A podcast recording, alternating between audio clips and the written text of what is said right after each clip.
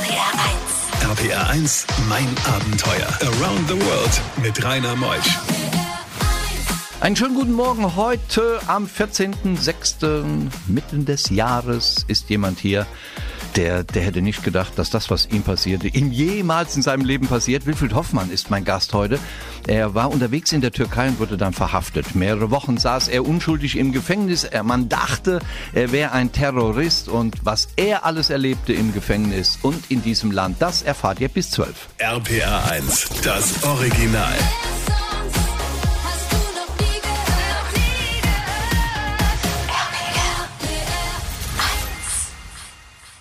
R P R eins, mein Abenteuer mit Rainer Meutsch. Wilfried ist hier, Wilfried Hoffmann, gleichen Alters wie ich es bin. Moin Wilfried. Schönen guten Morgen und danke für die Einladung. Ja, nette Menschen laden wir immer gerne ein, mein lieber Wilfried. Du kommst aus Sonnenberg, wo ist das? Sonnenberg, das ist ehemalige Grenze zwischen Bayern und Thüringen. Ah, bei Coburg. Und die nächstgrößere Stadt ist tatsächlich Coburg, fünfundzwanzig Kilometer. Und wenn das Wetter gut war, war konnten wir die Festung von Coburg sehen und auch die Reklame von Huck. Habt ihr damals Westfernsehen gesehen? Selbstverständlich. Wir war, wohnten ja nicht in Sachsen. Ah ja, da und das war eigentlich für uns immer die Verbindung in den Westen. Und wir hatten damals schon die Träume, irgendwann große Touren zu machen. Denn für uns stand ja nur der Ostblock offen. Und ich kann mich noch an die erste Reise erinnern. Da waren unsere Söhne sechs und acht Jahre alt. Und was haben wir gemacht? Wir sind nach Bulgarien geflogen. Eigentlich nicht typisch, denn da gab es auch Pauschalreisen zu dieser Zeit. Wir sind alleine runtergeflogen mit dem Rucksack auf dem Rücken.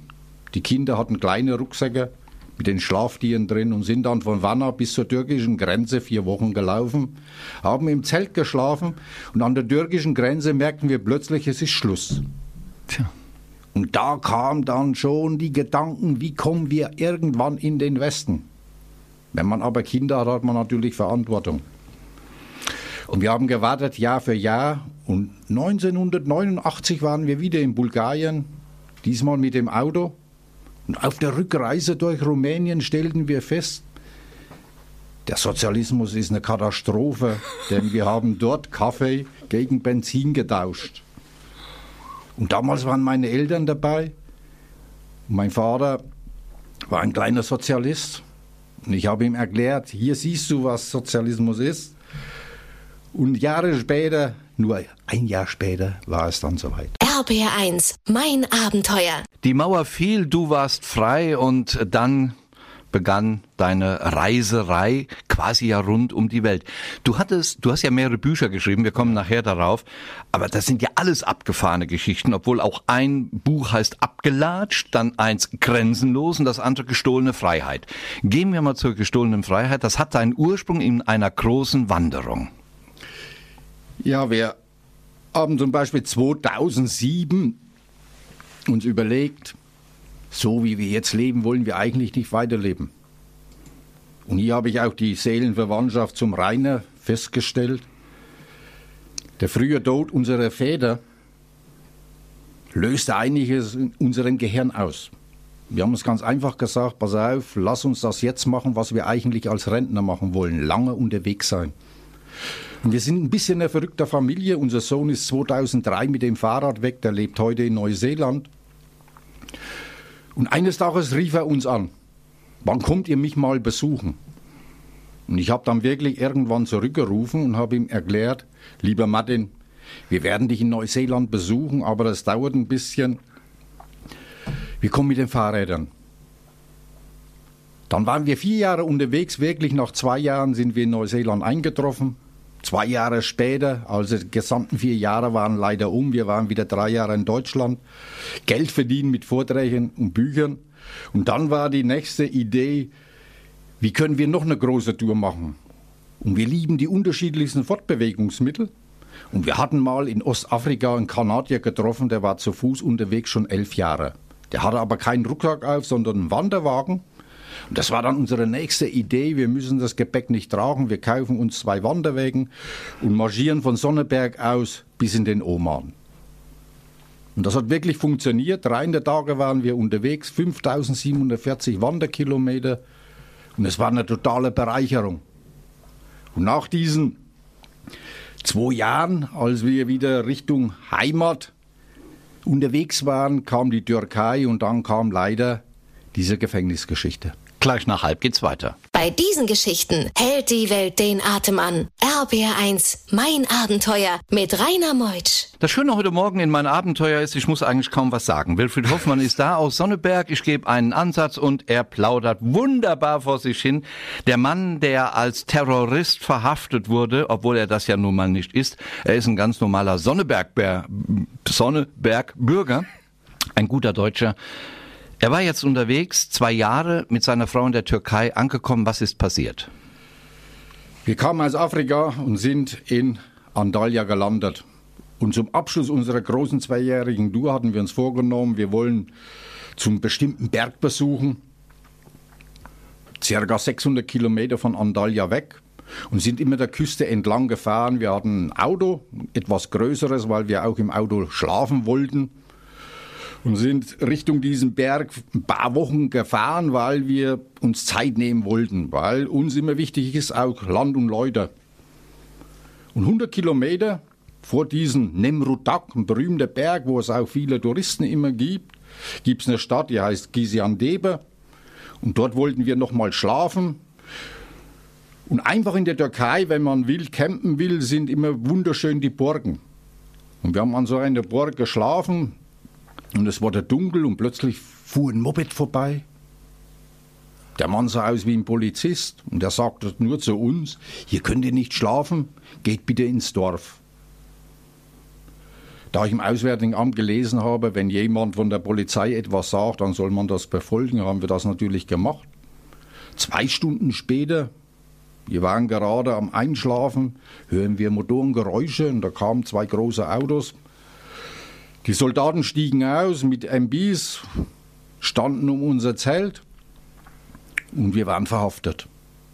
Wie es weitergeht während der Verhaftung und nach der Verhaftung und was für ein Martyrium er dann erlebte, gleich. R B R eins, mein Abenteuer around the world. Die packendsten Stories von fünf Kontinenten. Also er stand nicht an einer Borke, er stand an einer Burg. Das ist das Dialekt der Sonneberger. Mein Gast heute Morgen, der sympathische Wilfried Hoffmann, der, der Mann, der Bücher geschrieben hat, die gestohlene Freiheit grenzenlos und abgelatscht. Wir sind in der Türkei, die Polizisten nehmen ihn fest. Er ist verhaftet. Ja, man brachte uns einfach eine Polizeistation und da saß so ein wirklich dicker Kommandant in der Polizeistation, der konnte kein Englisch. Dann brachte er jemanden, der ein paar Wörter Englisch konnte, wir merkten aber sofort, hier stimmt irgendetwas nicht. Letztendlich zog sich das bis in den frühen Morgen, man nahm unseren Laptop, die Kamera hat alles natürlich nachgeschaut, auf meinem Laptop waren dreißigtausend Bilder und da vermutete ich schon, das wird etwas länger dauern. In den Jahren vorher, wenn wir auf einer Polizeistation in der Türkei waren, war es eigentlich immer absolut nett. Man bekam Frühstück und was weiß ich. Es gab ja auch Gebiete in der Türkei, die ein bisschen gefährlich waren. Und dort haben wir teilweise auch geschlafen. Und deswegen dachten wir, na gut, am nächsten Morgen, wenn die die Bilder alle gesichtet haben, sind wir wieder, können wir wieder frei laufen. Aber dann am frühen Morgen brachte man mich aus dieser Polizeistation in ein Gefängnis und die Gisela in eine Zelle in der Polizeistation. Und am nächsten Morgen wieder zurück. Und da wurde mir eigentlich klar, es könnte etwas länger dauern. Wo ich natürlich große Angst habe, hatte, dass die Gisela das irgendwie nicht richtig verarbeitet. Und am Morgen hat sie mir erzählt, das war ihre schlimmste Nacht in ihrem ganzen Leben. Sie musste unbedingt pinkeln, das war eine vergitterte Zelle. Und irgendwann hat sie sich getraut, die Wachmänner zu fragen, ob sie irgendwo pinkeln kann. Und dann hat sie mir erzählt, in der Nacht noch war vom Geheimdienst jemand hier und hat sie ausgehorcht. Und ein markanter Satz war, warum hassen alle Deutschen die Türken? Und ich habe ihm erklärt, hat mir die Gisela gesagt, nee, wir lieben eigentlich die Türken. Und das hat mit der Vergangenheit etwas zu tun, mit der Geschichte der Türkei. Und letztendlich hofften wir da noch, wir kommen sehr bald wieder raus. Es sollte ganz anders werden. Wochenlang mussten sie im Gefängnis bleiben. Es war ein Martyrium mit achtzig Leuten teilweise in einer Gefängniszelle eingeschlossen und macht da mal Pipi. Das erzählt er uns gleich nach elf, was ihm alles passierte. R P R eins, mein Abenteuer. Around the World mit Rainer Meutsch. Heute Morgen zu Gast ist Wilfried Hoffmann. Er kommt aus Sonnenberg und war mit seiner Frau unterwegs schon seit zwei Jahren zu Fuß bis in den Oman. Dann sollte es zurückgehen durch die Türkei. Er wurde verhaftet, seine Frau auch. Wochenlang mussten sie im Gefängnis verbringen, denn man dachte, sie wären Terroristen. Sein Martyrium gleich. R P R eins, das Original.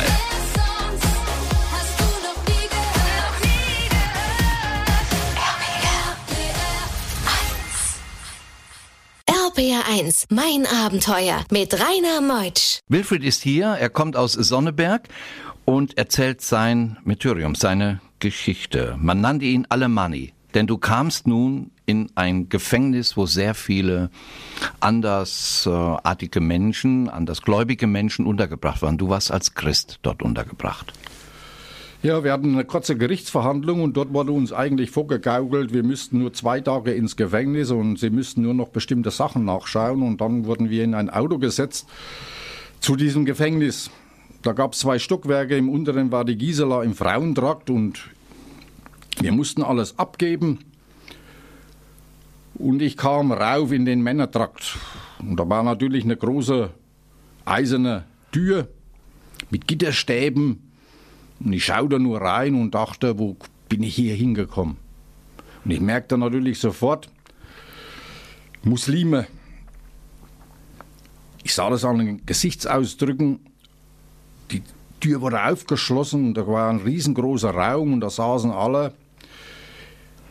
Am Anfang hatte ich noch gedacht, die, die beten. Nein, die saßen im, im großen Kreis und ich bin rein und habe auf Arabisch gegrüßt. Und da kamen auch ein paar Worte zurück und dann gab es dort in dieser Zelle natürlich einen Chef. Was man so in Büchern liest, und den habe ich gleich den Namen Seif gegeben, was Schwert bedeutet. Ein Teil der Männer sprach Englisch, ich spreche ein paar Wörter Arabisch. Und so konnten wir uns zumindest am Anfang gleich verständigen. Und sie wollten meinen Namen wissen und ich habe gemerkt, bei der Unterhaltung, sie haben alle unterschiedliche Namen, keiner sagte wirklich seinen richtigen Namen und deswegen habe ich ganz einfach gesagt, ich bin Alemanni. Ich hatte natürlich zuerst gefragt, ob noch Deutsche hier sind, waren keine Deutsche hier und da dachte ich, okay, wenn ich mir den Namen Alemanni gebe, beherrscht jeder natürlich diesen Namen und so war es dann auch, ich war nur noch der Alemanni. Und es gab zu wenig Betten, wo hast denn du geschlafen? Wir waren zum Teil an manchen Tagen achtzig Leute. Ich habe das mal durchgerechnet. Ich habe mir Aufzeichnungen gemacht auf kleine Zettel. Und da kamen auf den achtzig Leuten fünfundzwanzig Matratzen. Und ich hatte eine Matratze im Flur neben der Toilette. R B R eins, mein Abenteuer. Der Gefängnisaufenthalt muss furchtbar gewesen sein. Wilfried Hoffmann, er ist mit seiner Frau verhaftet worden in der Türkei. Man hat kein richtiges Bett, man hat eine Matratze und es sind achtzig Leute und es gibt nur fünfundzwanzig Matratzen. Dann dieser ständige Schlafmangel und auch Hunger hat dich dann erwischt. Das Problem war wirklich am Anfang der Schlafmangel, weil wenn du dann im Gefängnis natürlich sitzt, ist das größte Problem, wie komme ich hier schnell wieder raus? Man macht sich ständig Gedanken, man macht sich Vorwürfe und die Vorwürfe gehen natürlich auch an meine Gisela, weil ich ganz einfach dachte, was hast du hier verzapft, obwohl man sucht erst die Schuld bei sich. Man merkt dann später, man war natürlich nicht schuldig, es ist aber so. Und dieser Schlafmangel, man muss sich vorstellen, fast achtzig Leute und fünfmal am Tag fand das Gebet statt. Man hat mich am Anfang gefragt, ob ich hier mitmache. Da ich mich im arabischen Raum sehr gut auskenne, ist mir solche Gebete nicht fremd. Ich war in vielen Moscheen, habe mir das angeschaut und dachte ganz einfach, Mensch, das bekommst du hin. Weil ich wusste als einziger Christ hier, sie wussten natürlich, ich bin Christ, aber sie wollten ganz einfach von mir, dass ich am Gebet teilnehme. Und dann habe ich gesagt, okay, das ist für mich überhaupt kein Problem. Vom Kopf her war es natürlich ein Problem, weil ganz einfach fünfmal am Tag beten. Davor ist die Waschung, das Gebet dauert ungefähr eine halbe Stunde. Gab es denn Wasser für Waschung? Es gab Wasser und das war das nächste Problem. Es gab eine, eine Dusche, wobei da die Dusche kaputt war, da war nur noch ein Hahn da. Für und teilweise achtzig Leute. achtzig Leute waschen müssen. Ganz schnell, fünf Minuten kann man sich ausrechnen, es war ständig Trubel in dieser Großraumzelle.